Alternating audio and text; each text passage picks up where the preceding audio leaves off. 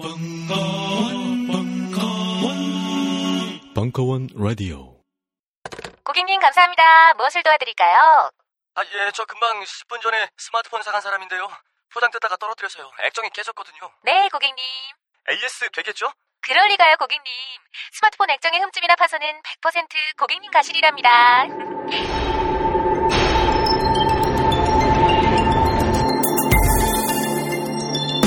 그렇습니다. 고가의 스마트폰이 파손됐을 때 대부분은 고객 과실로 취급되어 AS를 받을 수 없습니다. 그리고 그 수리비는 수십만 원에 이르죠. 지금 바로 딴지마켓에 가보세요. 배송비 포함 단돈 만 원에 여러분들은 정말 충격적인 체험을 하실 수 있을 겁니다. 사람에게 보험이 있듯 최신 스마트폰에는 아마스 방탄 필름이 있습니다. 히스테리 상품 광고 아마스 방탄 필름 자, 이제 두 번째 시간 이어가도록 하겠습니다.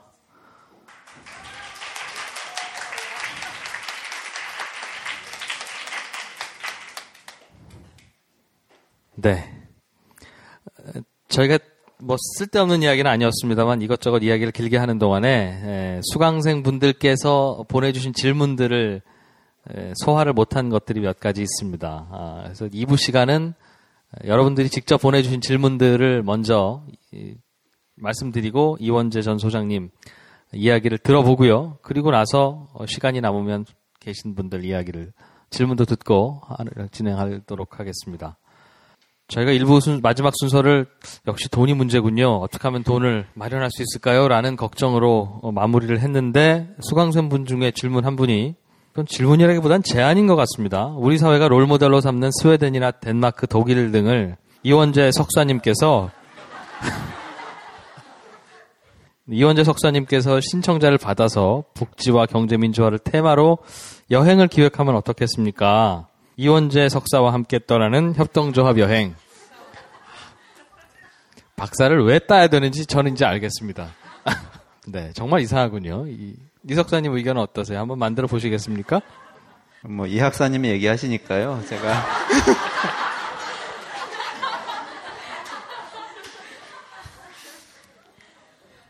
제가 이 선배 싫어하는 여러 가지 이유 중에 하나가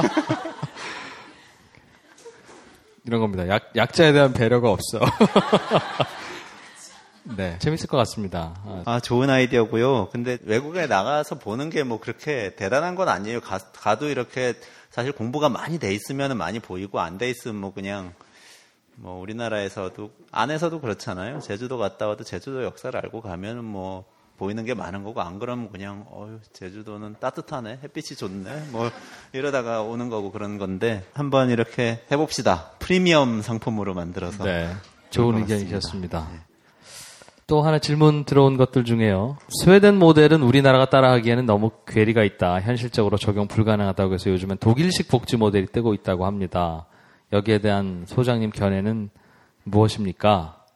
독일식 모델은 해볼 만하다는 이야기를 왜 하는 것인지 궁금합니다. 네, 일단 난이도가 굉장히 높은 질문이라는 것을 이제 전제를 하고요. 제가 모든 걸 다 전문적으로 설명하기는 어려울 것 같긴 한데 제가 대략 그림을 말씀을 드릴게요. 그러니까 스웨덴은 제가 지난번에 잠깐 언급을 했는데요. 국민의 집이라는 그런 구호를 가지고 보수 진보 다 같이 쓰는 구호입니다.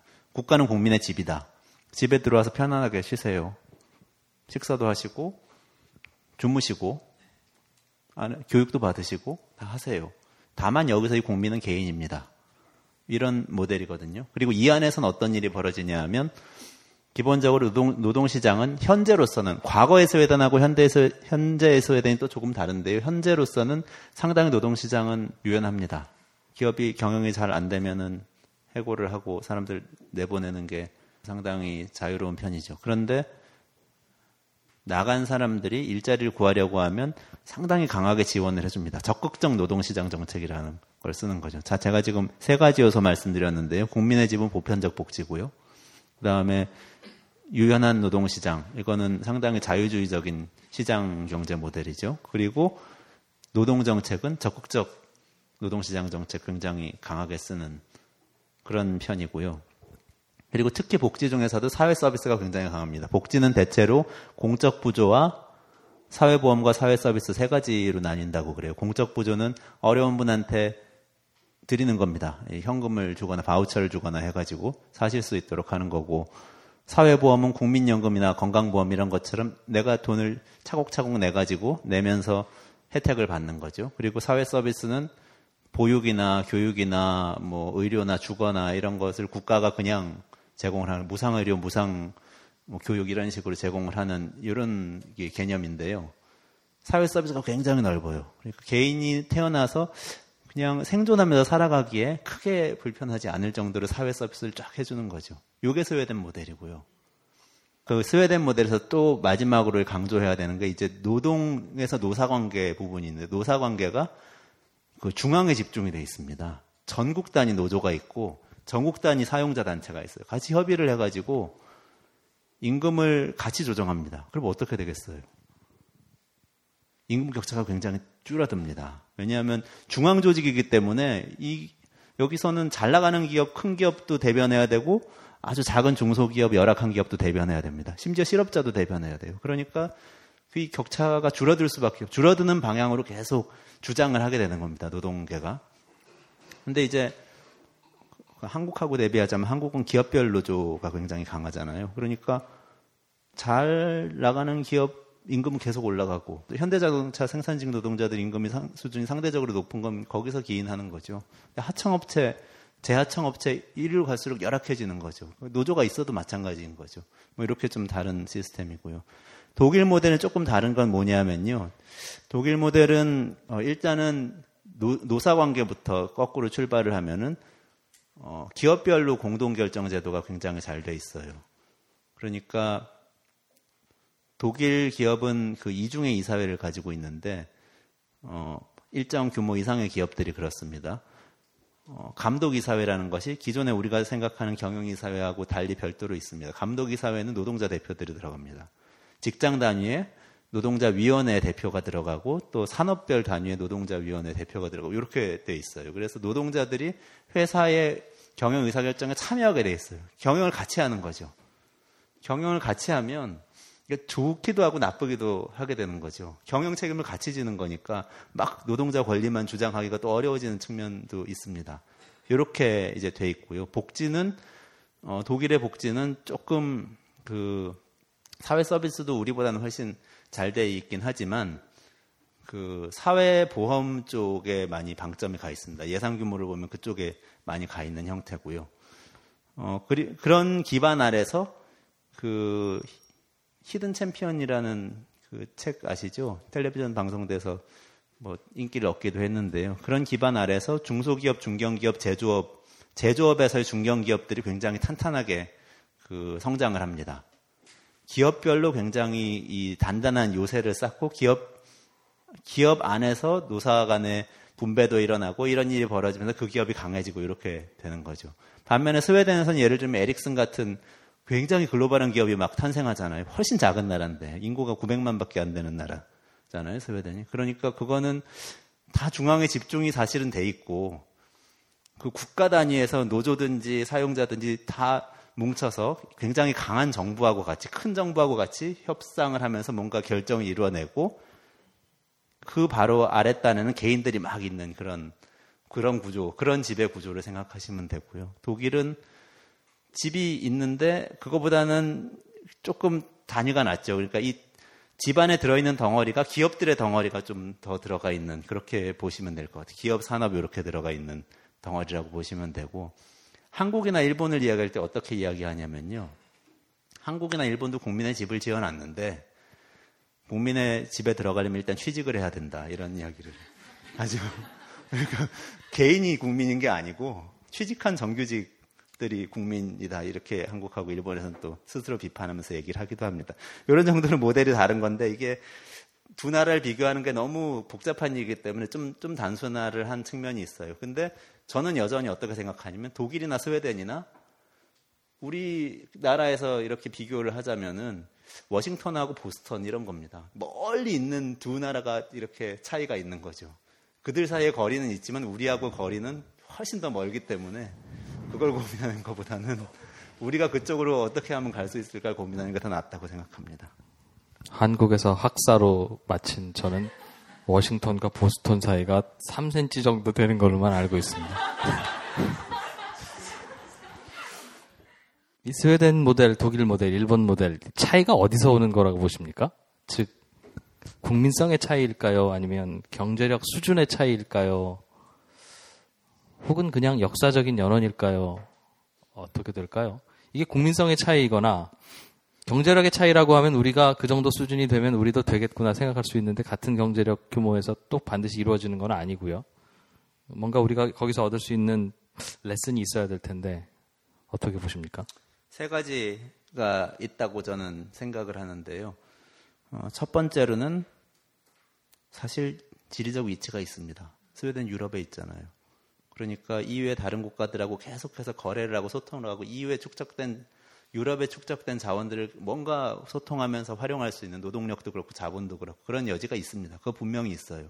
그거는 우리 일종의 국민성 말씀하셨는데 국민성보다는 넘어설 수 없는 어떤 주어진 조건이죠. 저는 그게 첫 번째로 있다고 생각하고요. 교환을 통해서 뭘 얻, 얻는다는 겁니까? 어, 그러니까 예를 들면 노동력이 필요할 때 노동력이 들어올 수도 있고 네. 또 노동력 우리나라에 일자리가 없을 때 이민을 가거나 옆 나라에 가서 일자리를 구할 수도 있고 이런 것들이 우리나라에 뭔가 기회가 생겼을 때 옆 나라에 축적된 자본이 들어올 수도 있고 이런 것들이 이제 다양하게 많이 일어난다는 거죠. 그러니까 유럽에 있으면 일단 좋은 겁니다. 그건 미국의 한 주인 거하고 비슷한 그런 효과인 거죠. 경제적으로 혹은 경제, 경제적으로. 네, 예, 예. 그게 이제 첫 번째 하나 조건이 분명히 있다고 생각하는데요. 그건 뭐 어쩔 수 없는 거니까 그 차치를 하고 두 번째는 분명 축적된 자본이라는 게 있는 거죠. 그 나라에 오랫동안 축적된 그 생산력이란 게 있기 때문에 복지가 가능한 거죠. 근데 저는 일본은 당연히 축적된 게 있었고 한국도 지금 상당히 축적되고 있다고 지금은 생각을 하거든요. 그걸 어떻게 활용하느냐가 이제 그 다음이라고 생각해요. 세 번째는 그 축적된 것과 주어진 지리적 여건을 가지고 어떤 비전을 세웠느냐가 되게 중요하다고 생각해요. 그건 의지의 문제인데 스웨덴에서는 이제 1920년대, 30년대 거치면서 막 극심한 노사 갈등 겪고 뭐 총기 사고 일어나서 노사 노사봉규 현장에서 죽고 뭐 죽고 죽이고 이런 일이 벌어지면서 서로 반성을 좀 하면서 합의한 게 있는 거죠. 그래서 노조는 노동시장의 유연성이나 이런 거 받아들이겠다고 한 거고 국가는 대신에 강력한 이제 보편적 복지하고 적극적 노동시, 노동시장 정책을 바치겠다고 하고 이제 경영자 쪽에서는 그런 조건을 세금 많이 내고 하는 수준에서 받아들이는 그런 타협이 이루어지면서 비전이 하나가 완성이 된 거죠. 일본에는 정치력이 그렇게 되지 않았던 것 같아요. 그런 비전이 사실은 없었던 것 같고요. 한국도 뭐 사실 일본하고 크게 다르지 않다고 봅니다. 주어진 여건 더하기 그런 비전을 가진 정치 세력의 집권 이게 맞아 떨어져야 한다. 우리나라는 여건은 비슷한 수준까지는 아니지만 복지를 이루지 못할 여건은 아닌 것 같다. 뭔가 주어진 여건 안에서 비전을 갖는 정치 세력이 필요한 것 같다 이런 말씀을 해주신 거군요. 네, 정치 세력뿐만 아니라 음. 사회도 마찬가지죠. 사회 세력이라고 해야 될까요? 네. 제 문자로 온 질문이 있어서 감격스러워서 이거 좀 새치기를 해서 말씀드리겠습니다. 끝번호 4234님. 이원재 소장님의 제안 25가지 중에서 이거 말씀하시는 거군요. 가장 많은 공감을 받을 것으로 기대했으나 그에 못 미친 것이 개인적으로 있다면 저 앞에서 1등이나 2등, 3등, 5등 할 것 같았는데 저 17등 하고 있는 친구가 있으면 그 친구는 뭡니까? 이런 질문입니다. 굉장히 좋은 질문 같아요, 제 생각에. 있으세요? 아, 실망스러웠던 거 예. 그런 거요. 어. 뭐 일단은 다 저기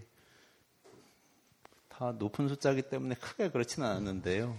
하긴 오- 그래요. 예, 네. 4.5점 이런 게 없어가지고 그런데 뭐 예상보다 그랬던 거는 어, 예를 들면 이 국민연금 더 내고 더 받자 이런 거는 저는 열심히 설명을 했다고 생각했는데 약간 설득에 실패한 걸지도 모르겠다는 생각도 조금 했습니다.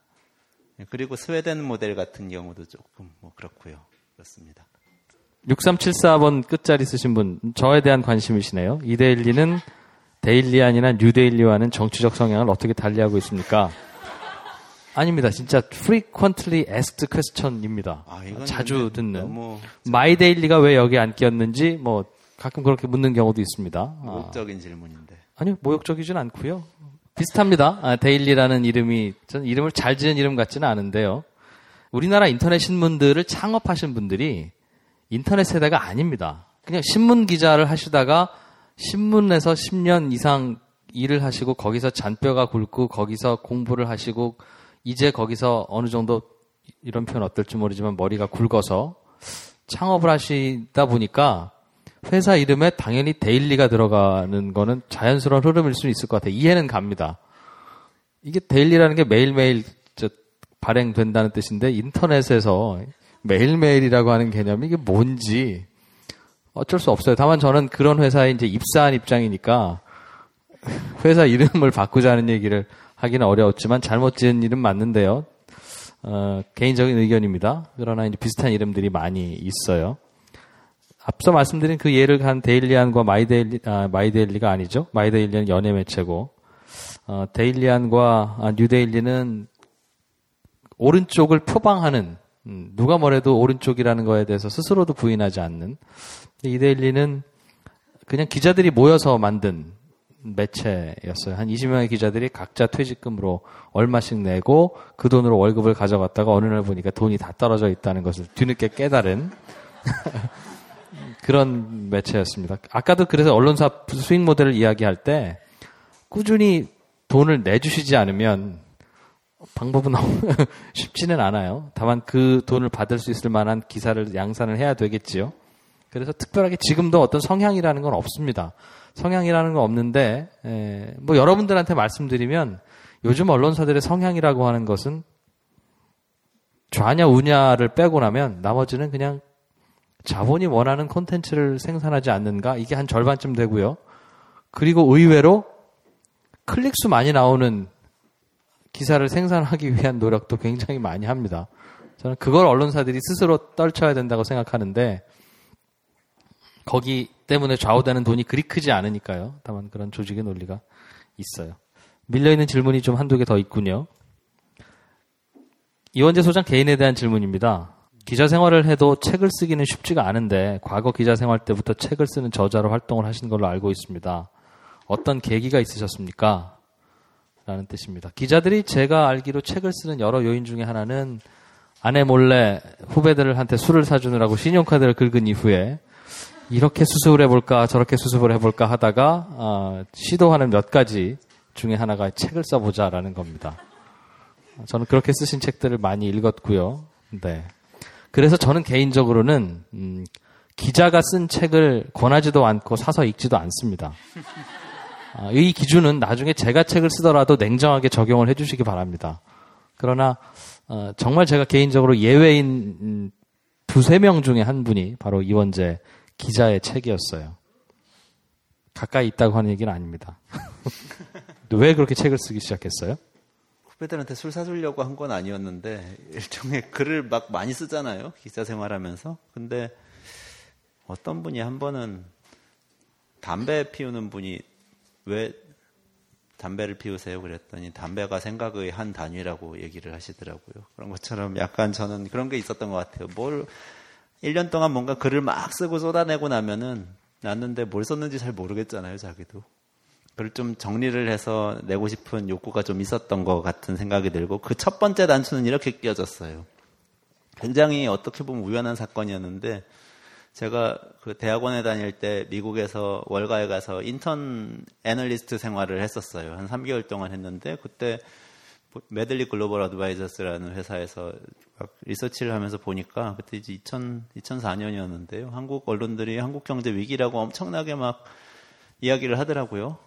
근데 한국 경제 위기 아니었어요. 되게 좋았어요. 그 월가에서도 다 좋다고 그러고 뭐 월가 시각이니까 어쨌든 글로벌 투자자 시각이고 조금 뭐 되게 하여튼 돈 금융인들의 시각이긴 하지만 아주 좋은데 왜 저렇게 위기라고 이야기하지? 조선일보에서 쓰면은 조선일보에서 썼다고 월스트리트 저널에 나오고 그 다음 날에 또 조선일보에서 월스트리트 저널에 나왔다고 나오고 막 이러는 거예요.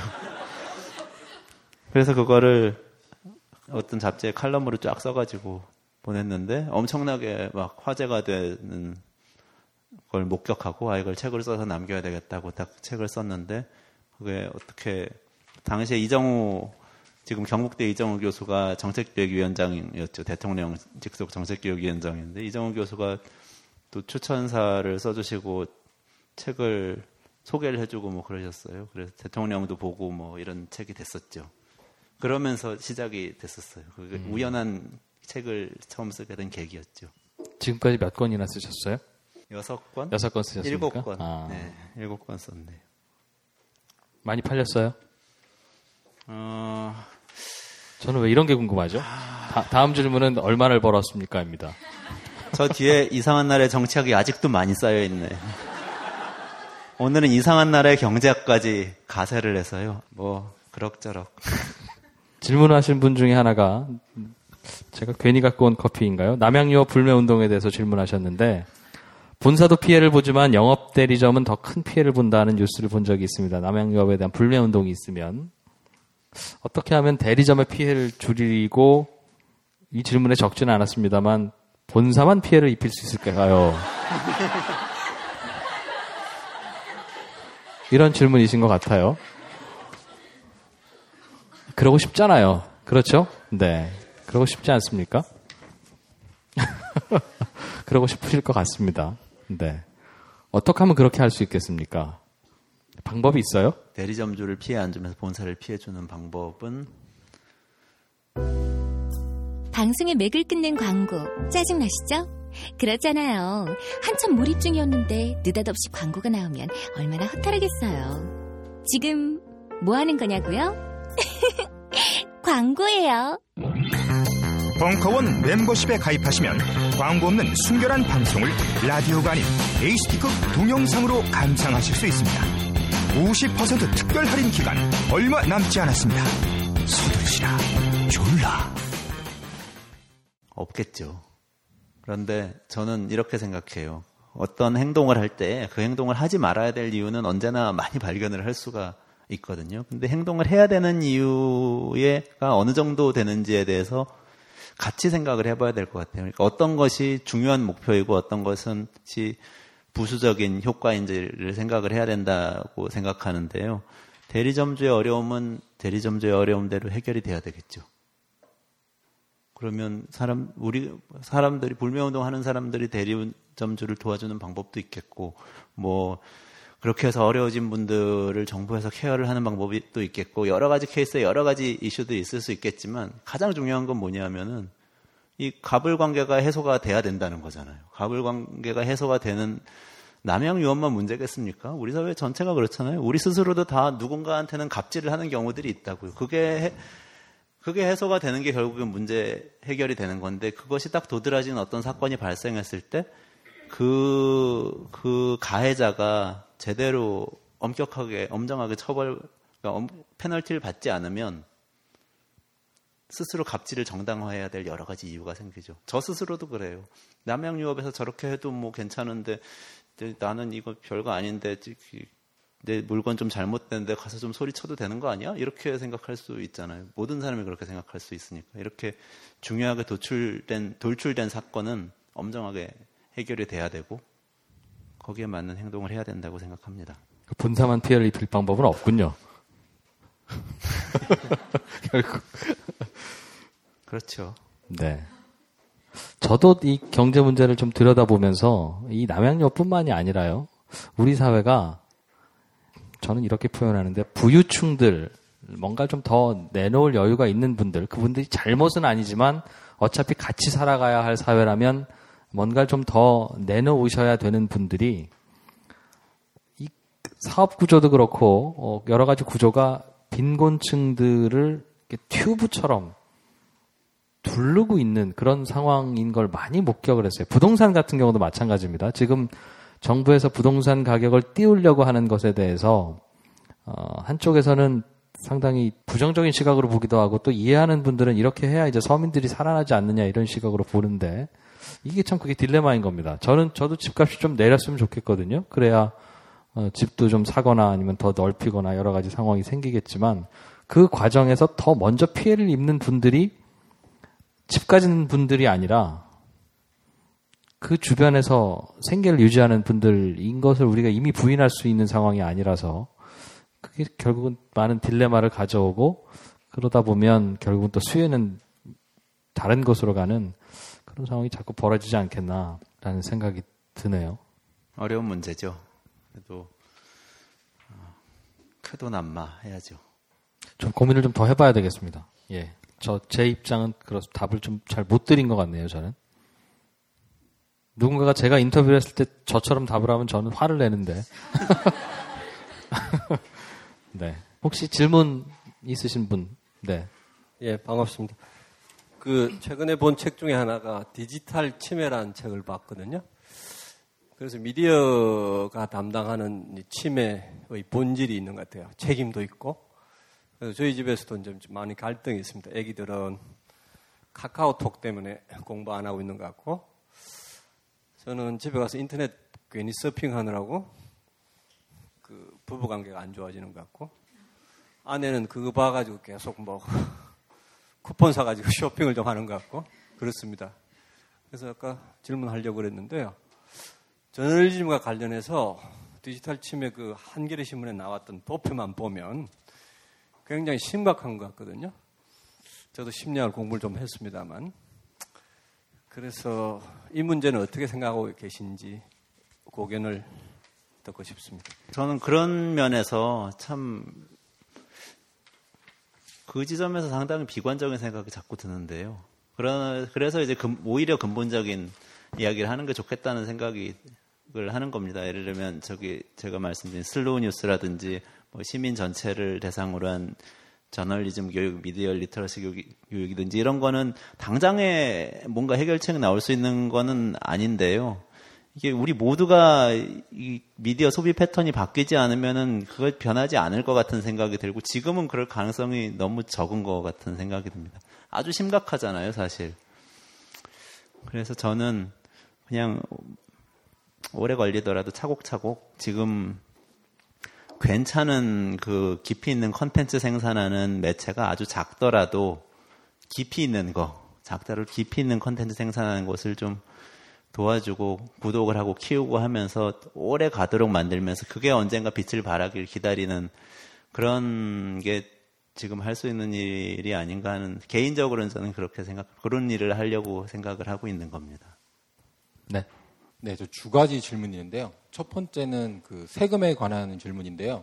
그 복지 말씀을 하셨는데 그 복지의 속도로 볼 수 있는 게 가장 사회적으로 취약한 계층에 대한 복지 척도가 그 나라의 복지 수준이라고 알고 있는데 그 세금 우리나라 지금 시행되고 있는 세금 제도 중에서 좀 가진 자가 좀 덜 내고 못 가진 데가 더 내는 구조가 없지 않은 느낌이 들거든요. 그 구조 자체를 뭐 자세한 얘기는 할 수 없겠지만 대략적으로 어떻게 좀 개혁했으면 좀 더좀 바람직한 방, 향으로 갈 수 있을까 하는 한 가지 질문하고요. 두 번째로는 아까 전에 그 소장님이 좀 아쉽다고 하신 그 국민연금 얘기인데요. 지금 한창 뜨겁게 달하고 있는 이슈 중에 하나인데 왜 내가 이거를 많이 내고 나중에 받지도 못할 것 같은 불안감이 가장 커져 있는데 이거 자체도 어떻게 본다 그러면은 이 세금 관계거도 무관하지 않다고 생각을 합니다. 그래서 그 연장성상에서 앞으로 뭐 노령, 고령화나 뭐 노령화도 같은 문제가 되겠지만 이 구조 자체를 어떻게 사회적 합의를 이끌어내서 국가가 헤쳐나가 될지 소장님의 그 고견을 듣고 싶습니다. 네, 저의 고귀한 견해를 말씀드리겠습니다. 어, 세금 문제는요, 저는, 어, 그 조세정이 말씀하시는 분들 중에는 대체로 직접세를 높이고 어, 간접세 비중을 줄이고 이렇게 해야 된다고 주장하는 분들이 많이 계시거든요. 그것은 어떤 관점이냐 하면 세금 자체를 어떻게 내, 세금을 어떻게 내느냐의 구조가의 가치를 개입시키는 겁니다. 그게 하나의 관점이고요. 또 다른 관점이 근데 있어요. 또 다른 관점 뭐냐면 세금을 걷어서 어떻게 쓰느냐에는 가치가 개입되지만 걷는 것은 가치를 개입시킬 문제가 아니라 잘 걷는 게 중요하다고 생각하는 관점이 있습니다. 그래서 아까 저기 여기서 아까 무슨 국가 모델 무슨 국가 모델 아까 조금 제가 두서없이 한참 설명을 드렸는데 예를 들면 스웨덴에서는 후자의 관점을 채택하고 있습니다. 보편적 복지를 취하고 있는 나라지만 간접세 비중이 높습니다. 부가가치세 비슷한 세금이 굉장히 비중이 높습니다. 많이 걷는 걸 중요하게 생각하는 거죠, 일단. 그러니까 소득 이 적은 사람이 더 상대적으로 더 많이 내게 되더라도 많이 걷어서 나눠줄 때 더 그쪽으로 혜택이 가게 되면 된다는 관점을 채택하고 있고 영미권에선 주로 직접세 비중 높은 쪽으로 그렇게 운용을 하고 있죠. 저는 저는 사실은 후자 관점에 그 제가 그 문제에 대해서 100% 결론은 가지고 있지는 않은데 후자 관점에 상당히 어, 상대적으로 공감하는 편입니다. 조세 정의라는 것은 어떤 규칙을 정했을 때 그 규칙에 맞게 세금을 잘 걷는 것이 조세 정의라고 대체로 생각하는 편입니다. 세금을 안 내는 그러니까 굉장히 세금을 많이 내야 되는데 피해서 안 내는 사람들은 그것은 잘 걷어야 되는 거지만 이 구조를 자꾸만 소득이 높은 사람들만 더 내고 소득이 낮거나 또는 뭐 중산층이 안 내도록 만들 만드는 것은 그렇게까지 이제 효율적이지 않다고 생각하는 편입니다. 그래서 이제 대체로 그런 관점을 가지고 있고요. 국민연금을 못 받게 되는 일은 벌어지기 힘들죠. 그건 당연히 그렇습니다. 기금이 없어지면 받지 못한다고 생각하는 분들이 많은데요. 그건 그렇지 않죠. 그건 결국에는 국가에서 내주게 되어 있는 거죠. 그렇지 않을 수는 없는 거죠. 그게 안 된다고 하면은 이제 국가가 문을 닫아야 될 처지가 되는 거죠. 근데 이 문제를 볼 때도 저는 관점을 이렇게 먼저 생각하는 거죠. 우리가 예를 들어서 한국의 국민으로 태어났으면은 나는 무엇을 그 사람은 무엇까지를 한국의 국민으로 태어났기 때문에 누려야 되는가를 먼저 생각을 하고 그 다음에 그 돈을 어떻게 마련할 것인가를 그 다음에 생각해야 된다는 그런 관점인데요. 한국의 국민으로 태어났으면 예를 들어서 일정 횟수 이상은 내가 일을 하면서 국민 그 공적 연금을 납부했으면 노후에는 어느 정도 삶은 살아야 된다. 이런 것에 대한 합의가 있어야 된다는 거죠. 예를 들어서 지금 정도의 물가라면 아, 노인이 됐을 때 한 월 150만 원 정도는 대체로 받아야 될 것 같다. 그래야 인간 자살을 안 한다. 그래야 이런 정도 노인 자살 굉장히 높잖아요. 심각한 문제는 이런 정도 생각을 하고 그 다음에 연금제도를 어떻게 운용할 것인가 생각해야 되는데 그건 이제 기금 그 운용은요 테크니컬한 문제입니다. 기금을 많이 쌓아두고 운용하는 방법도 있고 기금 없이 운용하는 방법도 있고요. 고갈시키면서 운용하는 방법도 있는데 한국은 지금 고갈시키면서 운용하는 방법이라고 저는 봅니다. 지금 인구 구조에서는 그렇게 설명을 해야 되는 거거든요. 그러니까 못 낼 위험은 별로 없다고 보고 하지만 그거보다 중요한 거는 얼마를 받느냐를 먼저 정하고 누가 얼마를 받느냐 정하고 거기에 맞게 돈을 마련해야 간다. 그런 관점을 가졌으면 좋겠다는 생각이고 그런 의미에서는 조금 더 받는 게 필요하기 때문에 더 내야 된다는 거죠. 돈을 마련해야 되니까. 그런 생각인 겁니다. 답이 되셨습니까? 네. 간단히 말씀을 드리면 경제의 어떤 상황들이 아, 조금 한반도의 어떤 그 국제 정세하고 맞물려서 굉장히 민감하게 반응을 가질 수 있다고 생각하는 것이 저희가 이제 남북이 대치 상황이 지금 상당히 좀 극심해지고 또 남과 북의 어떤 교류나 협력 관계를 통해서 경제적인 어떤 활성화가 충분히 가능하리라고 생각을 하는 부분이 있는데 현재 어, 설문지나 전체 진행 상황에서 그 부분이 좀 누락되거나 좀 빠진 부분이 예, 어, 어떤 이유에서인지 또는 남북 경제 활성화를 통해서 어, 그 국내에 아, 한국 또는 우리 경제가 활성화될 수 있는 부분이 충분히 있다고 생각하는데 그 부분은 어떤 방법으로 가는 것이 좀 아, 현실적이고 좀 가능성이 있을지에 대한 얘기를 좀 듣고 싶습니다. 북한이라고 하는 변수가 우리 미래에서 어떻게 하면 긍정적으로 작용할 수 있을 것이냐 거기에 대한 고견을 점점 더 어려워지는 것 같아요. 저는 처음부터 어려운 질문 하실 줄 알았습니다. 그거는 이진우 기자님이 훨씬 잘하실 것 같기도 한데. 근데 뭐, 뭐 근데 제, 저는 그냥 제가 생각하고 있는 거 두 가지만 간단하게 말씀드리면 첫 번째로는 평화가 되게 중요한 거잖아요.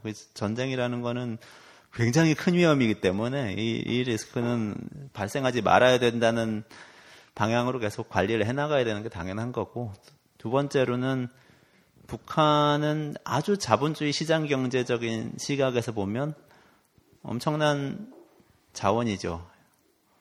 그러니까 중국 경제가 90년대 초부터 막 개방하고 발전하면서 땅값이 엄청나게 올라가고 지금 여기까지 온 측면이 상당히 있거든요. 자산 가격 상승이 상당히 중국 경제의 발전을 부추겼는데 그게 자본이 외부에서 들어가가지고 그렇게 된 거잖아요. 북한이 지금 그런 상태에 있겠죠. 자본을 받으면 개발될 수 있는 그런 상태에 있겠죠. 그러니까 그건 뭐 상당히 큰 자본주의 시장 경제의 관점에서 봤을 때 상당히 큰 기회가 될 수도 있다고 봅니다. 답이 되셨습니까? 대단히 솔직한 분입니다. 답이 안 됐다는. 같이 한번 생각해 보죠. 어. 북한이라고 하는 변수가 우리 미래에 어떠한 요인으로 작용할 것이냐. 긍정적으로 보신다고 했어요. 긍정적이라기보다는 어, 긍정적으로 작용할 가능성이 있다는. 길게 보면 가능성이고 잠재력일 수 있고 어, 있을 수 있을 것 같고요. 당분간은 혹시 이건 경제적인 측면에서만 따져보면 어, 부담으로 작용할 수도 있지 않을까라는 생각을 하는 분들도 많고 저도 그런 쪽에 일정 부분 동의를 합니다. 다만 이건 경제적으로 부담이냐 아니냐의 문제를 가지고 잣대를 쓰기는 어려울 것 같다는 생각은 들어요. 음, 우리나라의 인구 구조를 잠깐 보면요. 이런 게 있습니다. 재밌습니다. 우리나라는 세계에서 고령화가 제일 빠른 나라인데요. 왜 그런 일이 벌어졌냐면요. 1970년생은 지금 돌아다니는, 살아 돌아다니는 1970년생은 약 100만 명 정도 됩니다. 단일 연도의 동갑내기로는 제일 많습니다. 제가 72년생인데요. 한 95만 명 정도 돌아다닙니다. 몇 년생이세요? 혹시? 72년생이세요? 네. 여러분은 이 95만 명 중에 두 명을 보고 계신 겁니다. 그런데 요즘 태어나는 아이들은요, 1년에 약 한 47만 명 정도가 태어납니다. 이상하지 않습니까?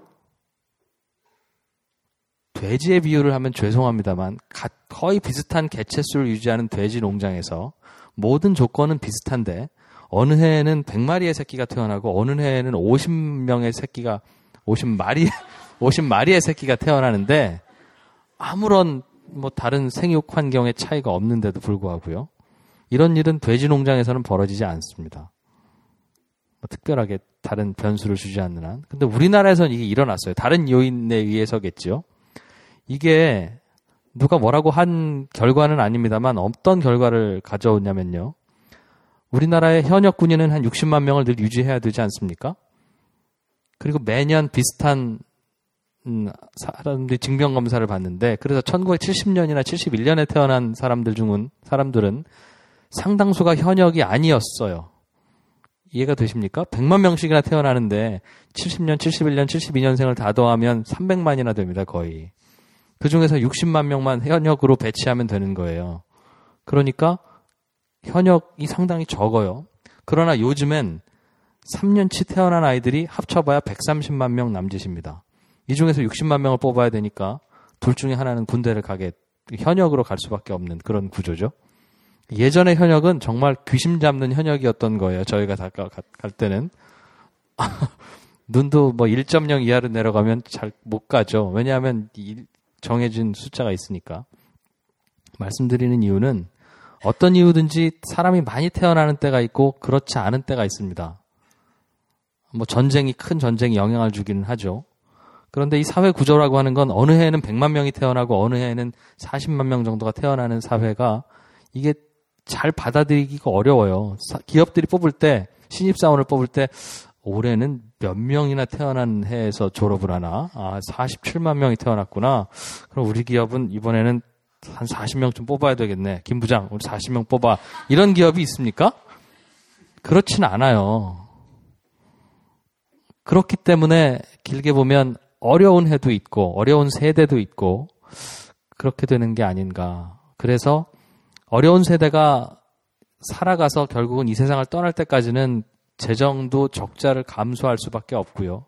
우리 가정도 그렇잖아요. 열심히 아이들 공부하고 학비 대고 할 때는 쪼들리고 빚도 지고 하다가 그 아이가 또 나가서 취직하고 가정을 이루고 하면 또 그 빚도 정리하고 자연스럽게 크게 돌아가는 거 아닙니까? 그 상황에서 빚을 졌다는 이유로 이 큰일 났다고 생각하거나 빚이 없다는 이유로 안심하거나 하는 것은 효율적이지 않은 생각이거든요. 그래서 그 북한도 마찬가지 변수로 받아들이고 이것이 긍정적이냐 부정적이냐를 생각을 하기 전에 이 결과를 어떻게 우리가 받아들이고 같이 갈 것인가 하는 생각을 해야지 어떤 사람이 살아가는 문제를 이게 경제적으로 도움이 될까?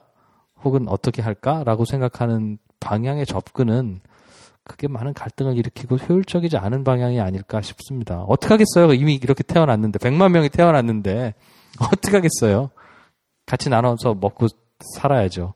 그리고 다음 세상에는 부모님이 저를 낳으실 때 작년에 몇 명쯤 태어났는지 이걸 좀 잘 살펴서 낳아주시기를 기대하는 수밖에 없습니다.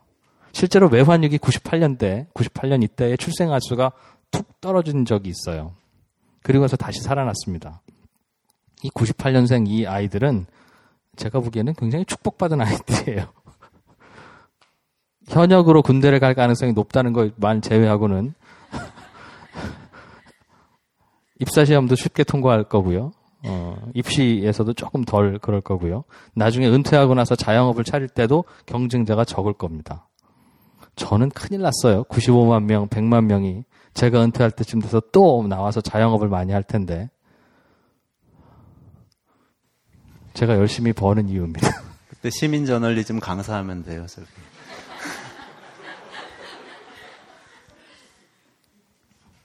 자, 이제 저, 저는 얘기 안 하고 질문만 받겠습니다. 질문 있으시죠? 예. 아, 아까 시민단체의 역할이 축소됐다고 하셨는데 그 이유가 그럼 뭐 개인의 소통 채널이 다양화되면서 굳이 개인이 시민단체를 통하지 않아서 그런 건지 아니면 이슈가 너무 산발적이라 시민단체가 다룰 수 없어서 그런 건지 아니면 그냥 시민 자체가 이런 이슈에 대해서 예전보다 덜 관심을 가지게 된 건지 아니면 그 밖에 이유가 있는 건지 궁금합니다. 질문에서 힌트를 다 주신 것 같아요. 네, 객관식 질문. 어, 굳이 얘기하자면 3번 정도가 아닐까. 3번이 뭐였죠? 네, 참여가 전 덜해진 것 같아요. 왜냐하면 그건 이제 민주화하고 관련이 있는데요. 왜 이런 생각은 혹시 안 해보셨어요? 과거에 비해서 우리의 대표적인 시민단체에 대한 관심은 사실은 굉장히 많이 줄었는데요. 선거에 대한 관심은 저는 훨씬 늘어난 것 같거든요. 인터넷 미디어 발전 이런 것하고 맞물려서.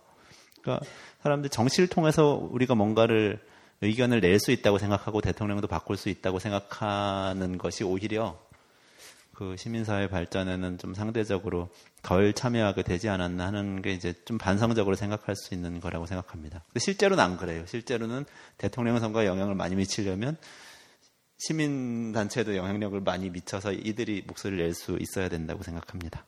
시민단체 회비 많이 내고 기부 많이 합시다. 네.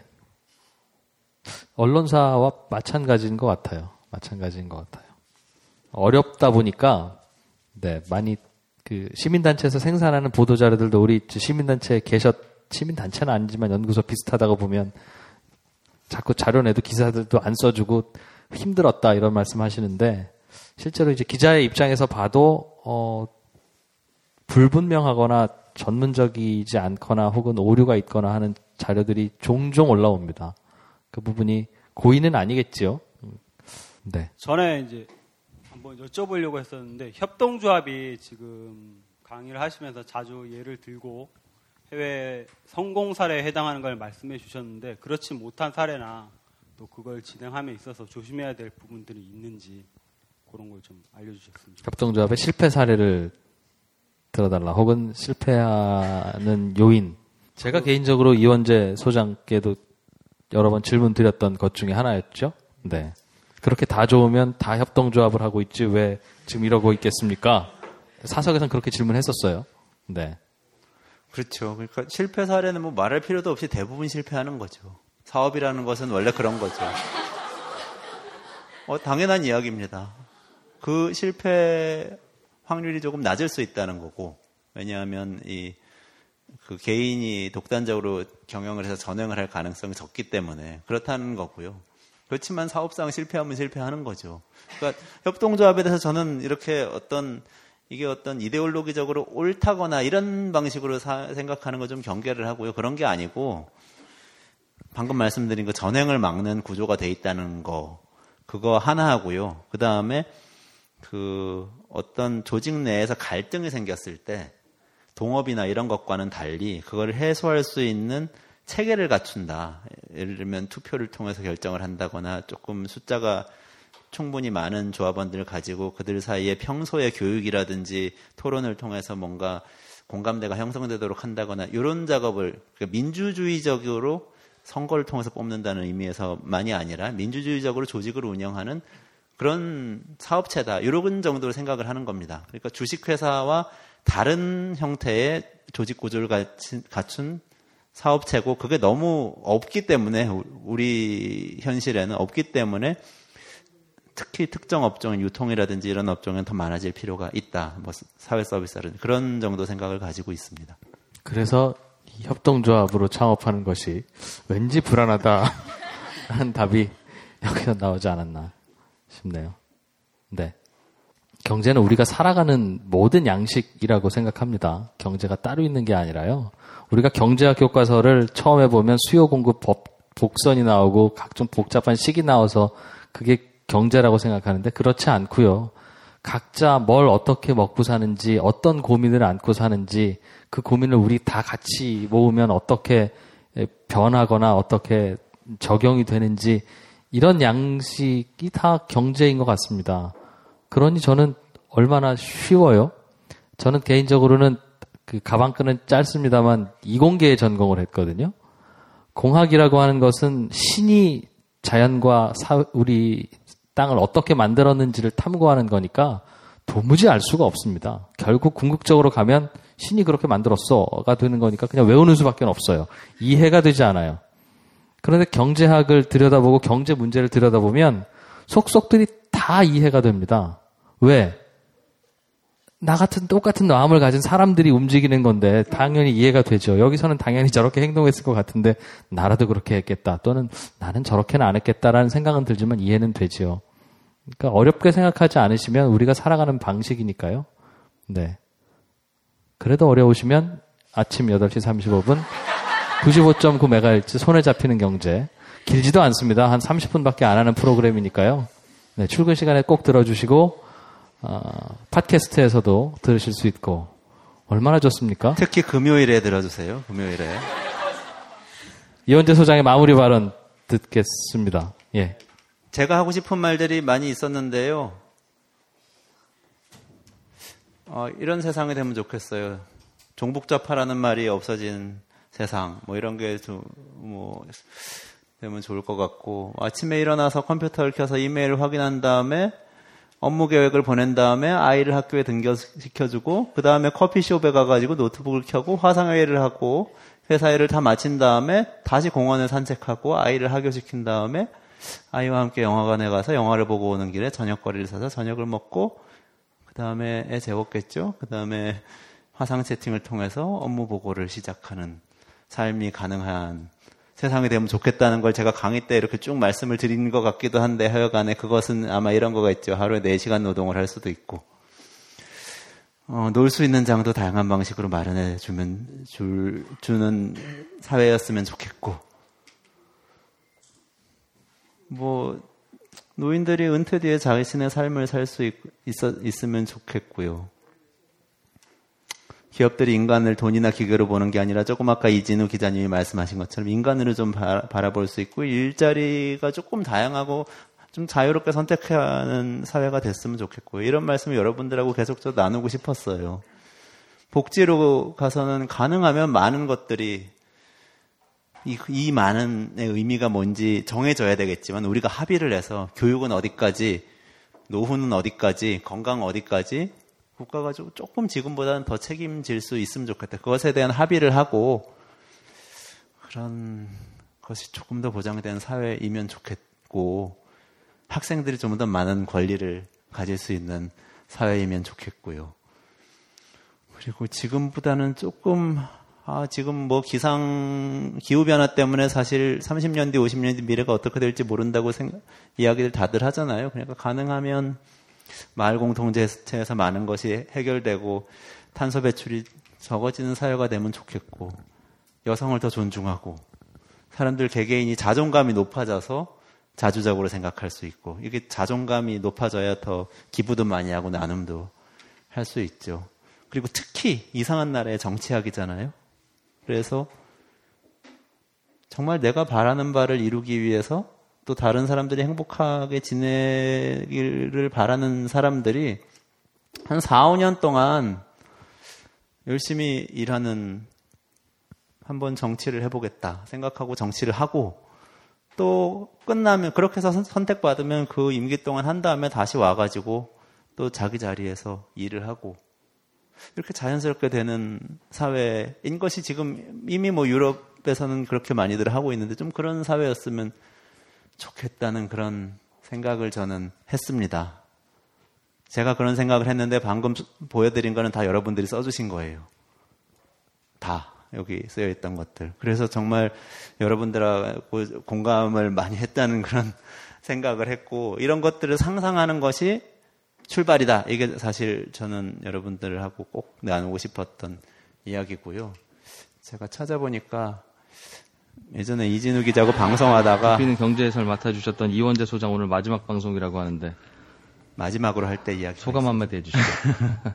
일단 유능한 이진우 기자라는 네. 진행자를 만나고 똑똑한 청취자분들 만나서 아주 즐겁고 자유롭게 방송을 했고요. 아주 네. 재미있는 시간을 가졌는데 그동안 방송하면서 1년 가까이 느꼈던 거는 상식적이고 합리적인 것, 우리 사회에서 또 우리 경제에서 그런 것이 분명히 존재하고 다들 뭐 알고 있는 게 있습니다. 그게 근데 제대로 실행되지 않는 측면이 굉장히 큰 것 같아요. 그래서 네. 어떻게 실행을 시킬 것인가에 대해서 좀 더 고민을 많이 해야 될 것 같고 잘 실행이 돼서 규칙을 잘, 지, 잘 지키고 착한 사람이 성공하고 사회 책임 경영 잘하는 기업, 사회적 기업들이 성공하는 그런데 송경제가 손에 잡히는 경제가 계속 기여를 했으면 좋겠다는 바람을 네. 남기고 떠나겠습니다. 우리 고맙습니다. 이원재 소장은 피치 못할 개인적인 일로 손에 잡히는 경제를 그만두게 됐는데요. 예, 작년 언제 또 9월에 이 프로그램에서 만나게 겁니다. 되겠죠. 지- 제작진 저를 포함한 제작진이 무척 아쉽게 그리고 고맙게 생각하고 있습니다. 고맙습니다. 네, 저도 고맙습니다. 저는 이 일 이후로 안철수 박사 별로 안 좋아합니다. 네. 오늘 강의 어떻게 잘 들으셨어요? 예. 이런 이원재 소장께서 매주 금요일에 출연하시는 손에 잡히는 경제 많이 들어주시기 바랍니다. 고맙습니다. 오늘 여기서 마칠게요. 직장인 여러분, 남들은 다 잘 사는 것 같은데 나만 힘들다고 느끼십니까? 구직 중인 여러분, 친구들은 다 알고 나만 모르는 뭔가가 있다고 생각하십니까? 취업을 준비하는 히치하이커를 위한 안내서. 딴지일보의 가장 도발적인 필진, 춘심 애비가 남들은 다 알고 여러분만 모르는 직장 생활 이야기를 디벼드립니다. 취업을 준비하는 히치하이커를 위한 안내서. 전국 온오프라인 서점과 딴지마켓에 있습니다.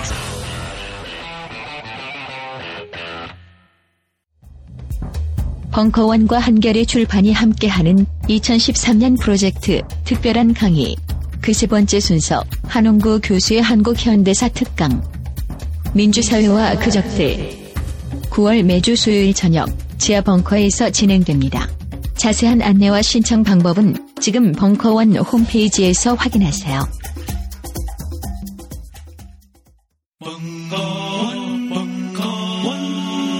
벙커원 라디오